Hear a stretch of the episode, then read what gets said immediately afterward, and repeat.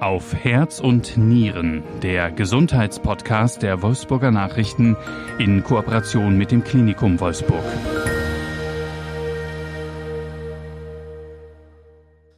Bauchspeicheldrüsenkrebs. Menschen mit dieser Diagnose haben häufig keine hohe Lebenserwartung mehr. Welche Fortschritte gibt es bei der Behandlung? Besteht sogar die Chance auf Heilung? Über diese und viele weitere Fragen spreche ich heute mit zwei Experten des Klinikums Wolfsburg. Professor Dr. Nils Hohmann ist Chefarzt der Klinik für Krebserkrankungen und ärztlicher Direktor des Klinikums Wolfsburg. Er ist 55 Jahre alt und arbeitet seit 2008 am Klinikum Wolfsburg. Herzlich willkommen, Professor Hohmann. Herzlich willkommen. Unser zweiter Experte ist Dr. Thomas Jungblut. Er ist 54 Jahre alt und seit 2013 Chefarzt des Zentrums für Allgemein, Viszeral und Gefäßchirurgie. Herzlich willkommen auch Ihnen, Dr. Jungblut. Ja, herzlichen Dank.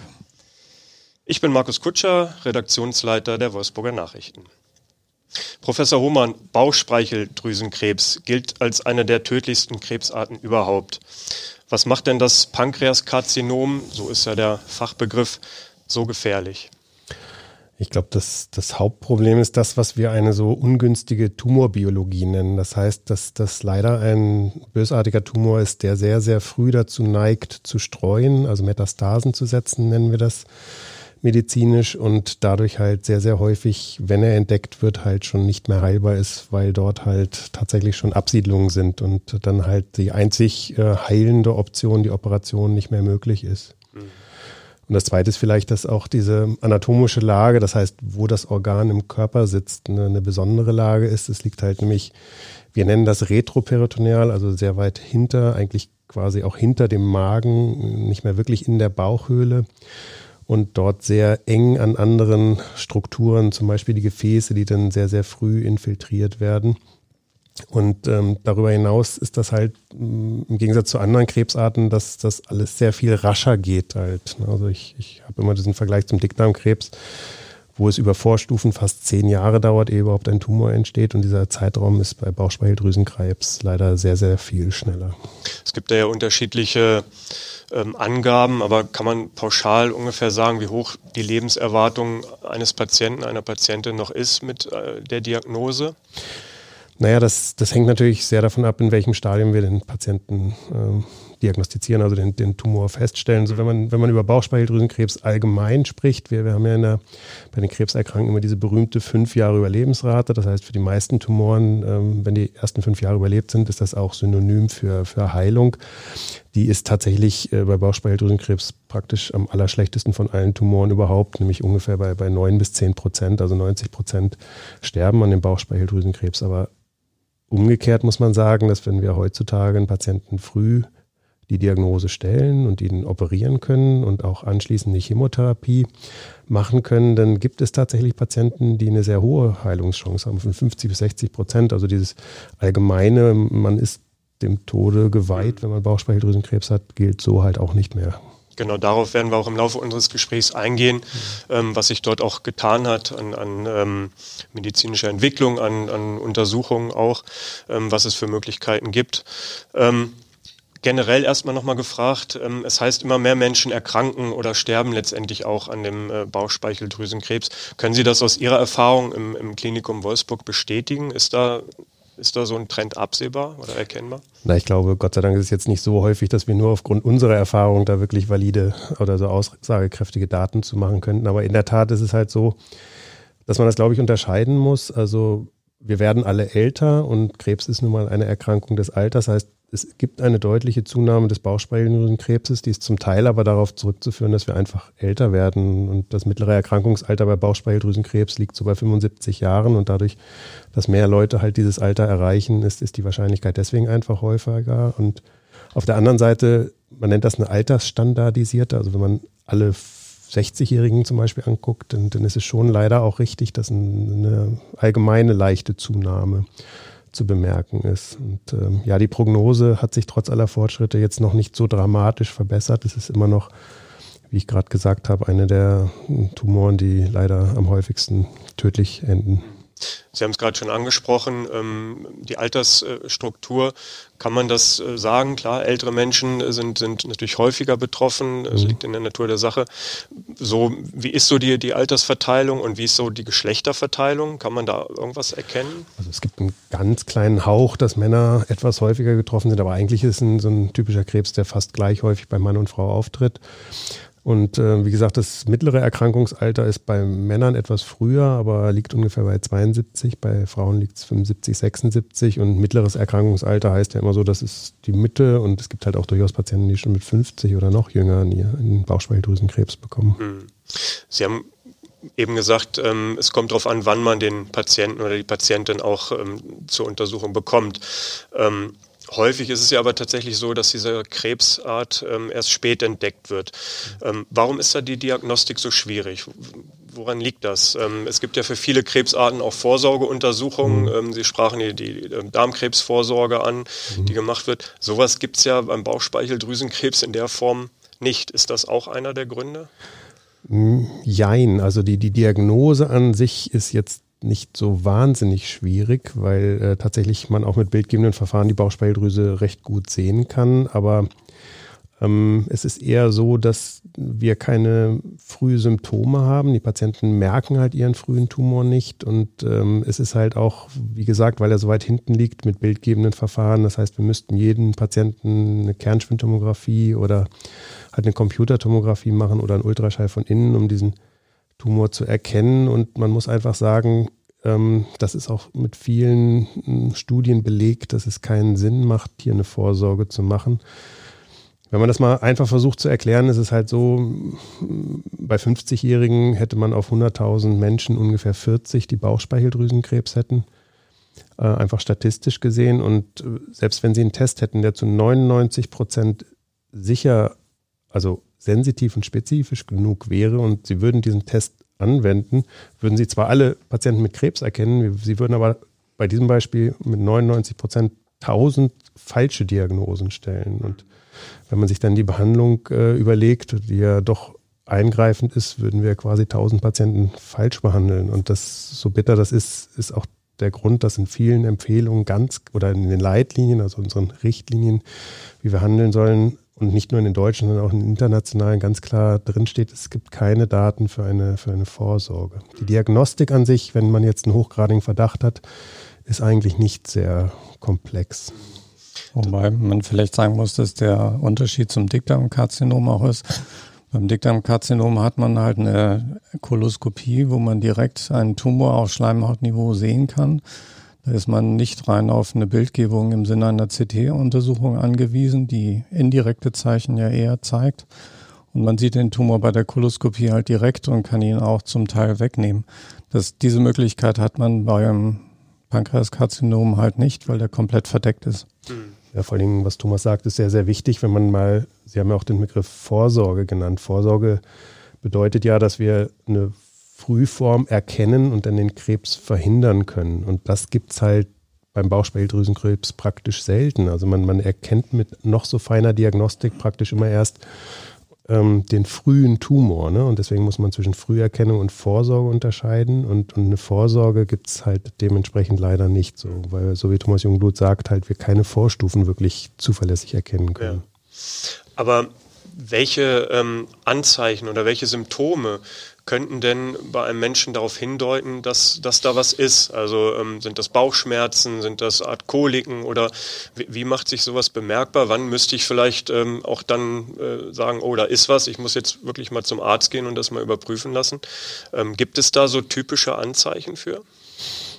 Leider nicht wirklich typisch, aber so ein paar Hinweise gibt es. Es ist zum Beispiel tatsächlich, so wie sagten, Bauchschmerzen sind es oft sogar eher in den Rücken ausstrahlende Schmerzen, die, die bei Bauchspeicheldrüsenkrebs auftreten können. Übrigens auch recht, recht häufig ein, ein sonst nicht erklärbarer Gewichtsverlust, ne, dass man plötzlich an Gewicht verliert.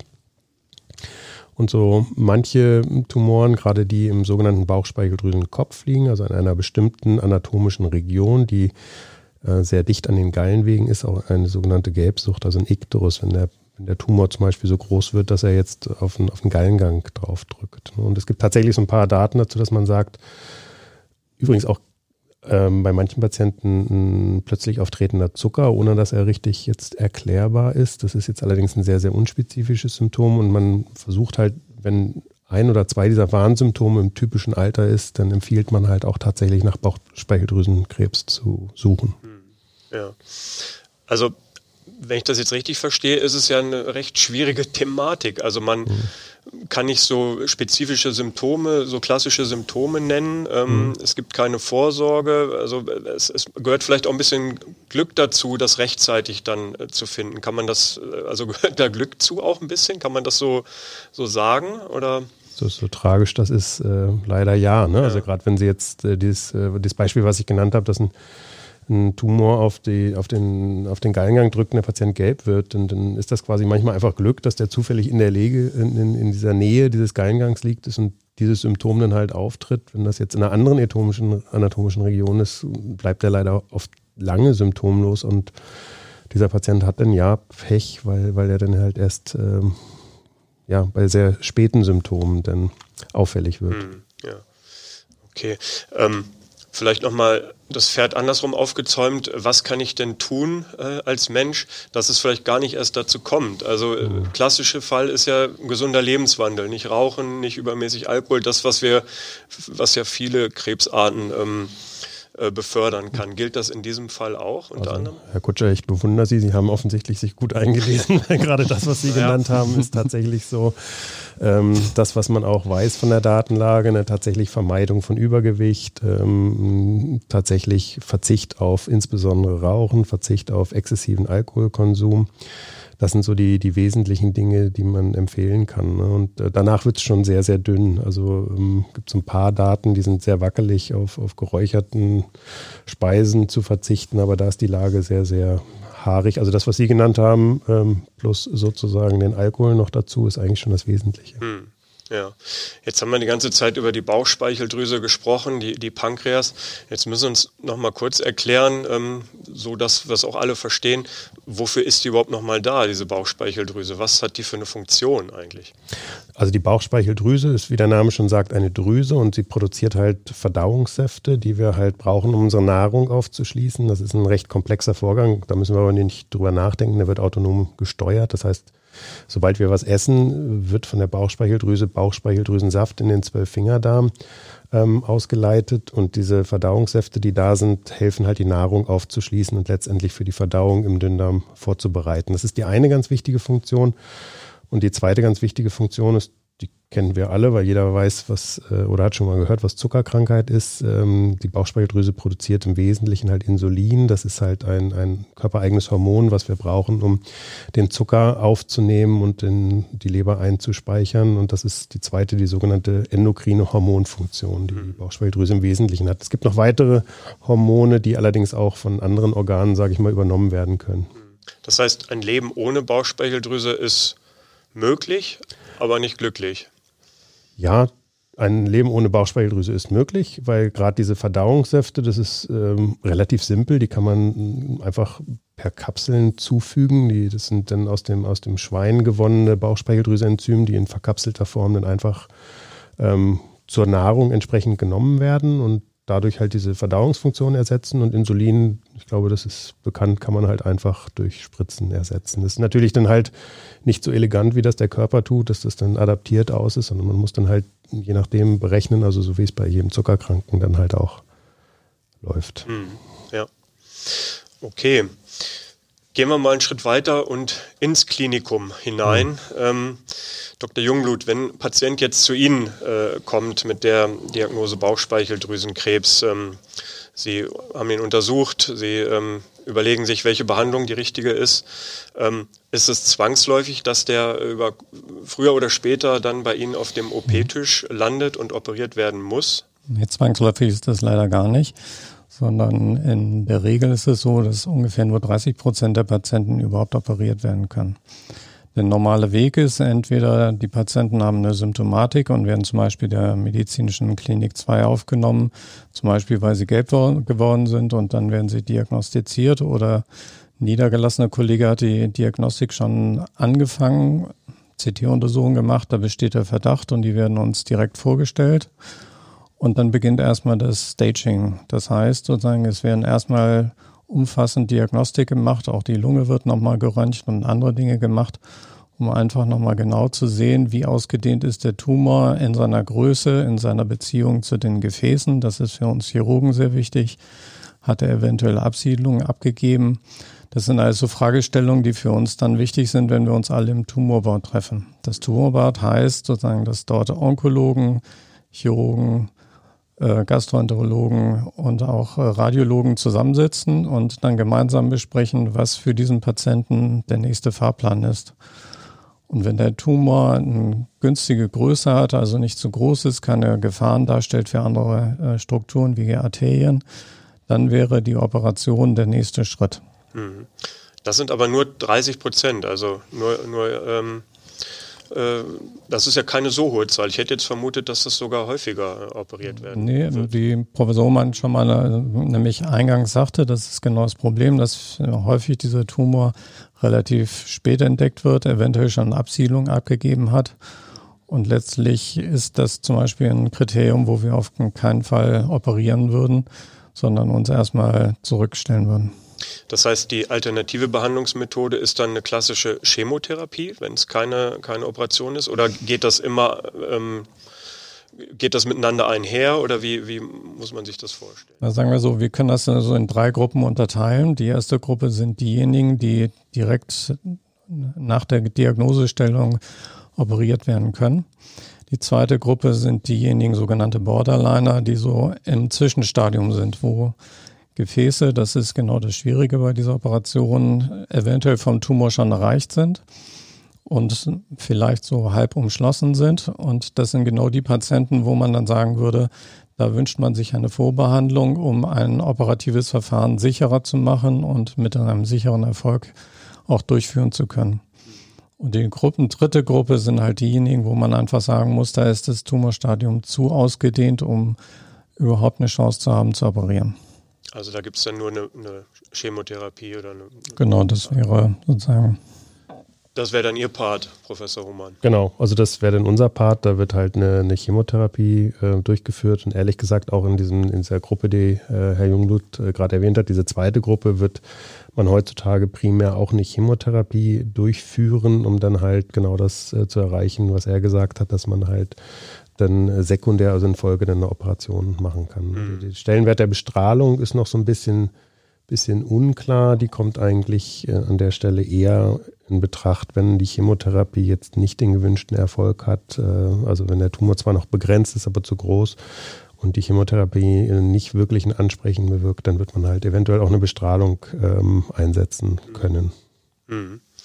Ähm, Sie haben es eingangs gesagt, Professor Hohmann, ähm, die Lage des, ähm, der Bauchspeicheldrüse ist, ist nicht ganz einfach für die Diagnostik, aber wahrscheinlich auch, und da die Frage jetzt wieder an Sie, Dr. Jungblut, ähm, für, für einen Operateur. Ähm, was macht das äh, oder, oder wie schwierig ist so eine Operation?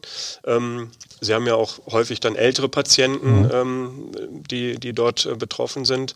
Ähm, das ist ja wahrscheinlich nicht immer eben so gemacht, sondern da, da kommt einiges zusammen, was auch ähm, über die Narkose, über, den, über die ähm, Operation als solche dann zu berücksichtigen ist. Also das ist wahrscheinlich schon eine Ihrer schwierigen Operationen, könnte genau. ich mir vorstellen. Das gehört zu den großen Operationen der Bauchchirurgie, der Westerreichchirurgie und ist dadurch besonders interessant oder besonders anspruchsvoll, weil die Bauchspeicheldrüse inmitten von lauter Gefäßen liegt. Also liegt quer über der Bauchschlagader und der großen Hohlvene ähm, zieht über die Mesenterialachse, das sind die Gefäße, die den größten Teil des Dünndarmes und aber auch den größten Teil des Dickdarmes versorgen und ohne die wir nicht leben können. Und sie zieht direkt an der Leberarterie entlang. Das heißt, Sie merken schon, ich rede immer von Gefäßen. Das sind sozusagen die Begrenzung der Bauchspeicheldrüse, die für uns chirurgisch wichtig sind. Mhm.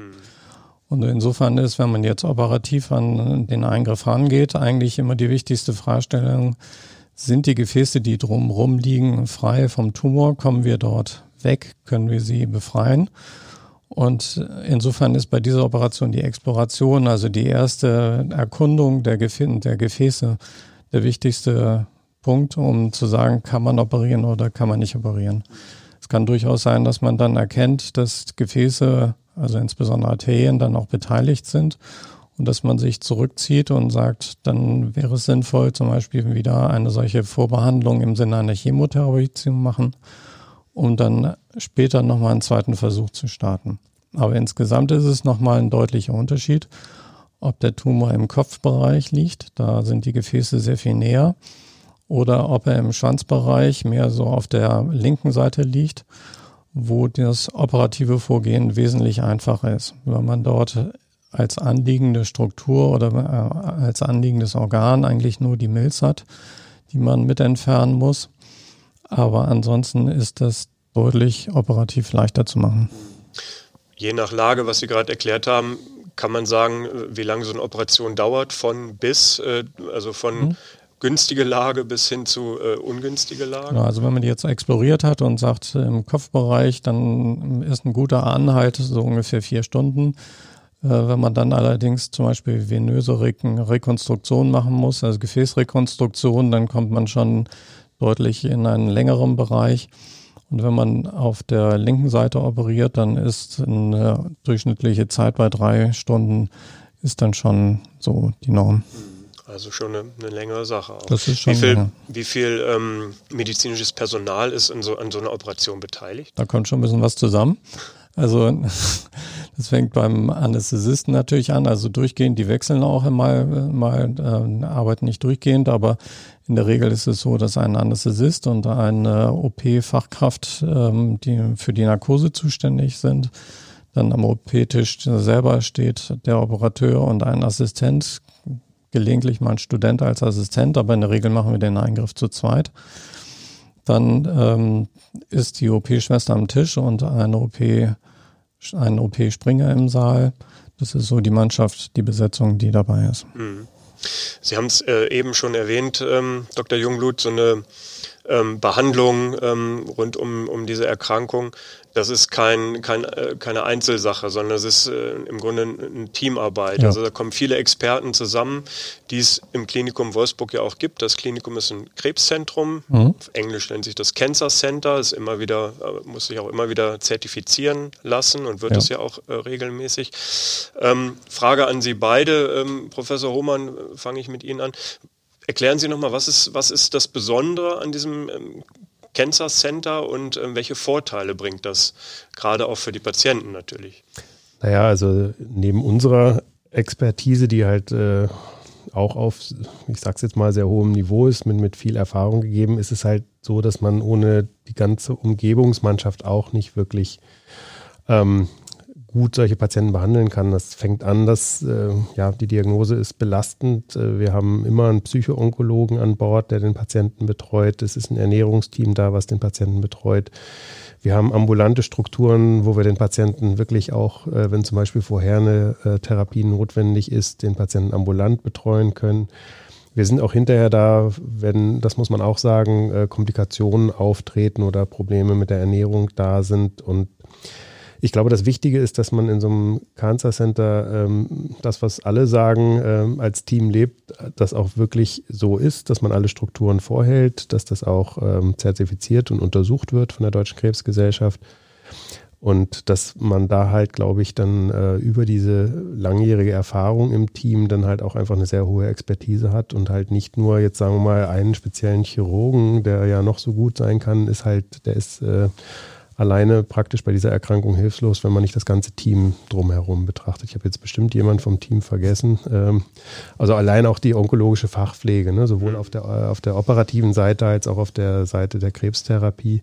Das darf man nicht vergessen, wenn sie da, ähm, wenn sie da mit äh, Pflegepersonal zu tun hat, was da Tag ein, Tag aus mit zu tun hat, ist da einfach eine unglaublich andere Erfahrung da, die dann halt auch sehr früh erkennt, dem Patienten geht es jetzt nicht so gut, der braucht dieses oder jenes. Mhm das ist sicherlich jetzt nicht, jetzt nicht nur meine onkologische ähm, Expertise oder die vom, von Herrn Dr. Jungblut. Hm. Dr. Jungblut, wie ähm, Also ich nehme an, Sie empfinden das auch als großen Vorteil, wenn man so viel ähm, Experten äh, um sich rum hat auch ja. und sich äh, bei den Kollegen auch ähm, andere Meinungen einholen kann. Wie oft geschieht sowas? Ähm, tauschen Sie sich da täglich aus? Gibt es da wöchentliche Meetings oder wie, wie, ist man da? Ist man da eh dauernd im, im Gespräch mhm. und tauscht sich zu bestimmten Fällen aus? Genau, also genau, also gelenkt ist es so, dass wir einmal die Woche ein Tumorboard haben, wo wir alle zusammenkommen und miteinander besprechen. Aber es ist äh, Realität, dass wir dann gerade Nils Hohmann und ich sehr häufig miteinander telefonieren und Dinge auch auf dem direkten Weg schon absprechen. Das ist genau der Vorteil, wenn man einerseits persönlich eine gute Beziehung zusammen, zusammen hat, aber auch fachlich hohe Expertise hat, dann kommt das halt gut zusammen und da sind wir häufig auch außer der normalen Tumorboards im Dialog und sprechen miteinander. Und gerade innerhalb, zum Beispiel auch während der Operation, wenn ich auf einen Befund treffe, wo ich sage, so, da wollen wir nochmal miteinander reden, dann rufe ich und gehe ich einfach ans Telefon und dann telefonieren wir miteinander. Das macht ja gerade den Reiz davon aus. Also da sind die Wege sehr kurz dann. Ja. Und die Leitung. Genau. Das muss man ja sagen, das wird von den Patienten sehr honoriert, dass man dann halt auch mal sagen kann, also Entschuldigung, das, was Sie mich jetzt fragen, äh, bei allem Respekt, da brauchen Sie eher einen Chirurgen, ich rufe mal kurz an und dann haben wir halt auch oft die Möglichkeit, und das ist, glaube ich, anders als in so sehr großen Zentren, dass man sehr, sehr kurzfristig halt auch den adäquaten Gesprächspartner dann, dann äh, an Land holt. Wobei ich hatte Sie auch verstanden, so Zweitmeinung oder, oder war das noch? Ja, naja, Zweitmeinung jetzt nicht unbedingt, sondern tatsächlich ja. so, wie, wie tauscht man sich, ähm, weil das ja schon was Interdisziplinäres ja. ist, so eine, so eine genau. Behandlung. Das, das war eigentlich die, Nein, das, die Intention. Genau, nee, das, das ist in der Tat so, dass es, glaube ich, äh, also ich befürchte fast täglich wir irgendeinen Austausch haben, äh, gerade was diese Patienten angeht. Hm. Sie haben es gerade äh, mir ein Stichwort gegeben, äh, große Zentren. Äh, es gibt ja auch welche, die, die ähm, größer sind als Wolfsburg, äh, logischerweise. Mhm. Ähm, Sie haben aber gerade ja sehr anschaulich erklärt, auch ähm, Sie beide, dass die, die Behandlung von solchen Tumoren der Bauchspeicheldrüse einfach hohe Anforderungen an das Medizinische können und auch ähm, besondere Erfahrung bedarf. Ähm, trotzdem gibt es ja Menschen, die vielleicht erstmal gucken, ähm, nicht vor der eigenen Haustür, was ist hier für eine Expertise, sondern ich gucke jetzt mal halt in, in die größeren Zentren vielleicht, ähm, weil dort ähm, irgendwelche Ärzte vielleicht bestimmten, einen bestimmten Ruf haben. Trotzdem haben wir die Expertise hier vor Ort in Wolfsburg. Was spricht aus Ihrer Sicht noch dafür, auch sich wohnortnah behandeln zu lassen, wenn es die Möglichkeit gibt? Also vielleicht antworte ich jetzt mal als der Nicht-Chirurg, weil ich glaube, das ähm, kommt dann auch etwas ehrlicher rüber. Also es ist, glaube ich, in meinen Augen ganz, ganz wichtig, dass man halt auch offen drüber spricht, dass bei diesen Patienten so eine multimodale, das heißt Behandlung von vielen eine Rolle spielt. Also wir, wir bemerken gerade einen Trend, dass viel, viel mehr Patienten vor der Operation eine Chemotherapie bedürfen.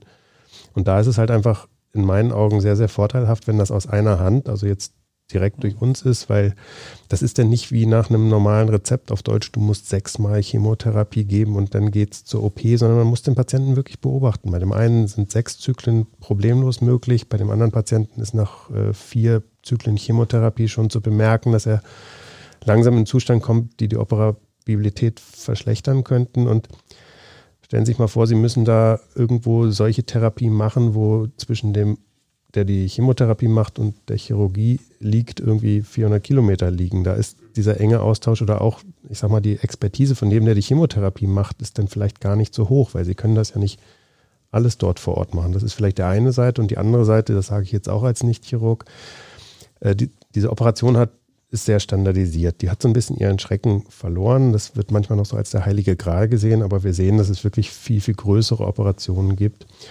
Trotzdem gibt es aber auch manchmal Komplikationen nach der Operation, die auch nicht unbedingt am vierten oder fünften Tag, sondern später auftauchen, gerade wenn wir den Patienten wieder behandeln. Und ja, wie machen Sie es denn, wenn Sie heimatnah dann halt äh, nicht operiert haben, sich lassen, sondern irgendwo in einem Zentrum weit, weit weg? Das ist immer aus meiner Erfahrung nicht sehr günstig, weil derjenige hier vor Ort kennt jetzt vielleicht nicht die spezifischen Operations- Komplikationen, die sich jetzt daraus ergeben. Ich weiß nicht, ob du das so stehen lassen würdest. Und ähm, ich sehe da halt eigentlich heutzutage kaum noch große Vorteile in den Zentren, wenn eine Expertise an dem Zentrum vor Ort ist. Das heißt, diese Operation häufig durchgeführt oder die Behandlung und das ist bei uns definitiv der Fall. Insofern Nein, sehe ich da zurzeit eigentlich keine relevanten Vorteile mehr.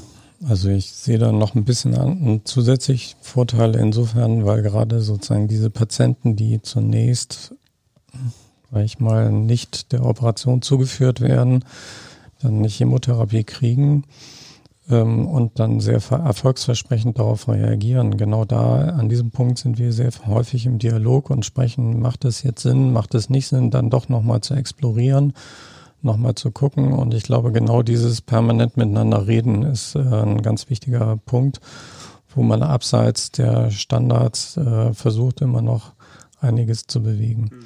Ich möchte aber noch einen anderen Aspekt, der mir relativ wichtig ist, beim, insgesamt beim Cancer Center, äh, der mir relativ wichtig ist, das ist immer noch die Einbindung letztlich auch der niedergelassenen Kollegen.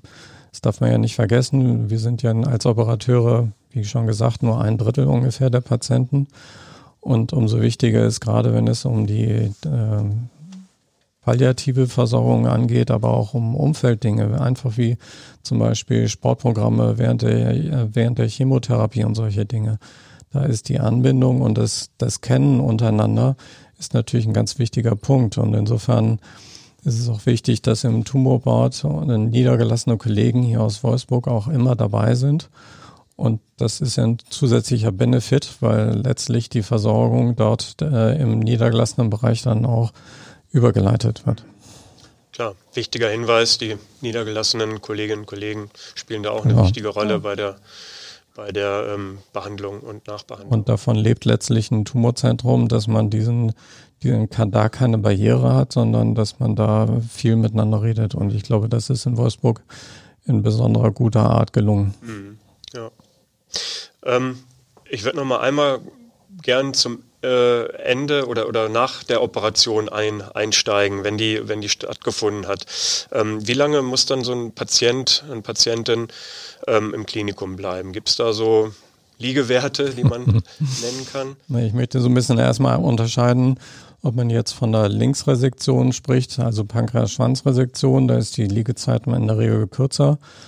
Ähm, da würde ich irgendwo zwischen zwei und drei Wochen an veranschlagen. Das kann bei der Kopfresektion aber durchaus ein bisschen länger sein. Und wenn man eventuell auch das ganze Pankreas entfernen muss, was manchmal auch sein muss, dann ist das noch dadurch kompliziert, dass die Patientinnen dann natürlich insulinpflichtige Diabetiker werden, weil die ganzen Inselzellen, die für die Insulinproduktion verantwortlich sind, sind dann entfernt worden. Und diese Patienten sind, was den Zucker angeht, sehr schwierig einzustellen und sind eine besondere Herausforderung. Und die Patienten liegen dann gelegentlich ein bisschen länger. Bei den Patienten würde man dann wirklich aber auch darauf achten, dass sie übergangsfrei in eine Anschlussheilbehandlung bekommen, weil genau da diese Zuckereinstellung weitergeführt wird. Das heißt, ähm, das wäre jetzt die nächste Frage auch gewesen, nach, nachdem die Patienten dann entlassen werden können. Schließt sich dann eine, eine, Anschlussheilbehandlung dann in der Regel an, dass genau, äh, genau da dann drauf geachtet wird. Auch. Genau, das äh, ist das, was Professor Hohmann eingangs sagte. Ähm, diese Exokrin-Funktion, das heißt sozusagen diese Enzym, ähm, Ausschüttung aus der Bauchspeicheldrüse wird dort gelehrt, wie man mit diesen Kapseln das substituiert. Der Zucker wird eingestellt und es gibt noch so ein paar andere Dinge, die mit dem Patienten dann nochmal besprochen werden müssen, wie sie sich beraten, ähm, wie sie sich ernähren müssen. Weil eins ist klar, nach so einer großen Operation nehmen die Patienten meistens erstmal ordentlich Gewicht ab und brauchen durchaus mehrere Monate, um dann wieder Gewicht aufzunehmen. Das sind äh, wichtige Punkte, die Sie gerade gesagt haben. Also Ernährung ist, ist ja ein großes Thema, ja. ähm, Insulin, Diabetes. Gibt es noch weitere Einschränkungen, ähm, womit Menschen danach nach so einer ähm, Erkrankung rechnen müssen oder nach so einer Behandlung? Im Wesentlichen, das sind eigentlich so die wichtigsten Dinge, muss man sagen. Ne? Es gibt dann immer noch mal so durchaus so Passagestörungen, das heißt äh, in der Zeit nach der Operation, dass die Speise erstmal noch nicht so in derselben Geschwindigkeit durch den Darmtrakt möchte, wie es normal ist. Das heißt, ähm, da sind manchmal auch Magenentleerungsstörungen ein gewisses Problem. Aber in der Regel nach ähm, ein, zwei Monaten ist das dann deutlich besser. Wobei man dazu sagen muss, ähm, das, was Herr Jungblut gesagt hat, ist komplett richtig. Nach jeder Operation würden wir eine Anschlussheilbehandlung machen, aber für die Patienten, und das ist vielleicht die einerseits gute, aber andererseits schlechte Nachricht. Eigentlich bekommt jeder Patient dann noch eine Chemotherapie. Ne, wenn er nicht schon vorher eine hat.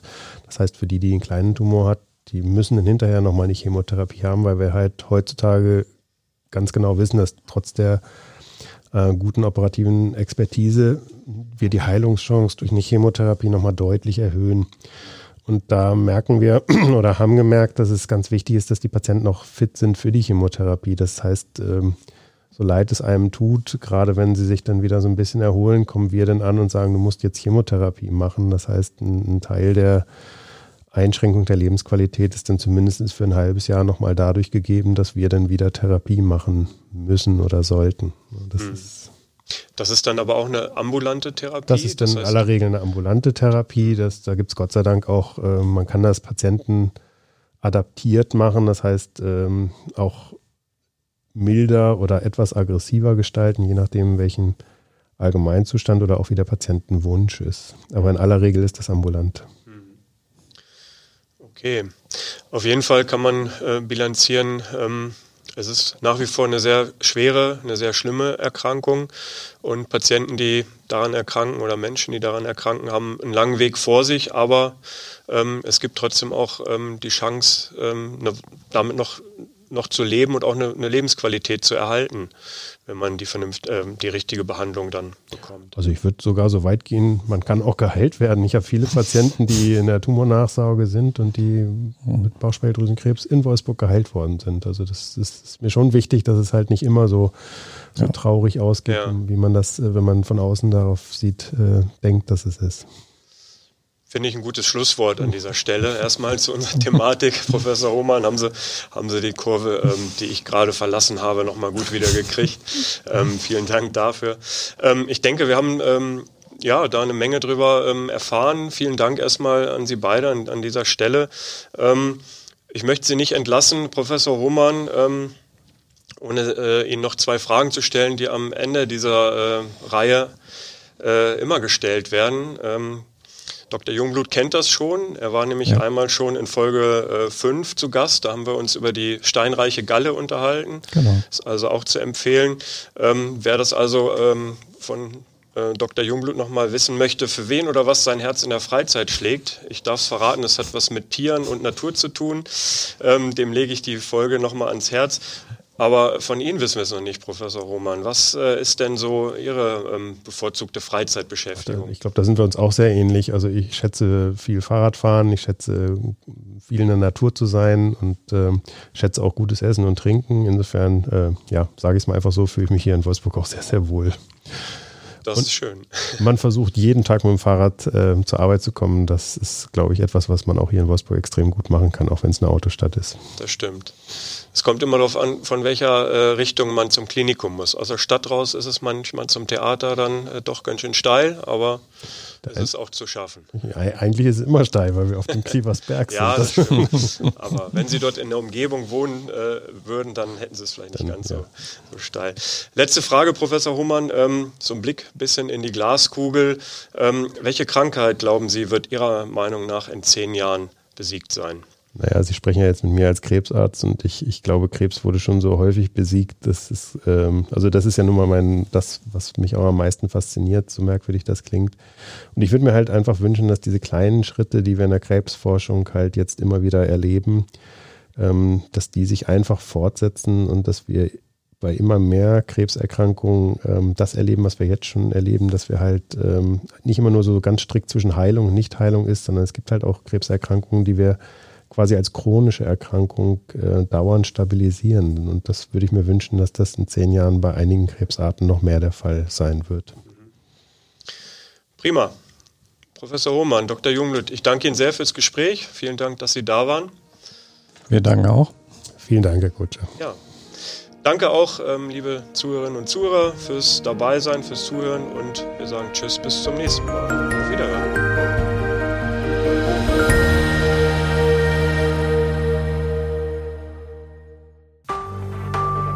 Mehr Podcasts unserer Redaktion finden Sie unter wolfsburger-nachrichten.de slash podcast.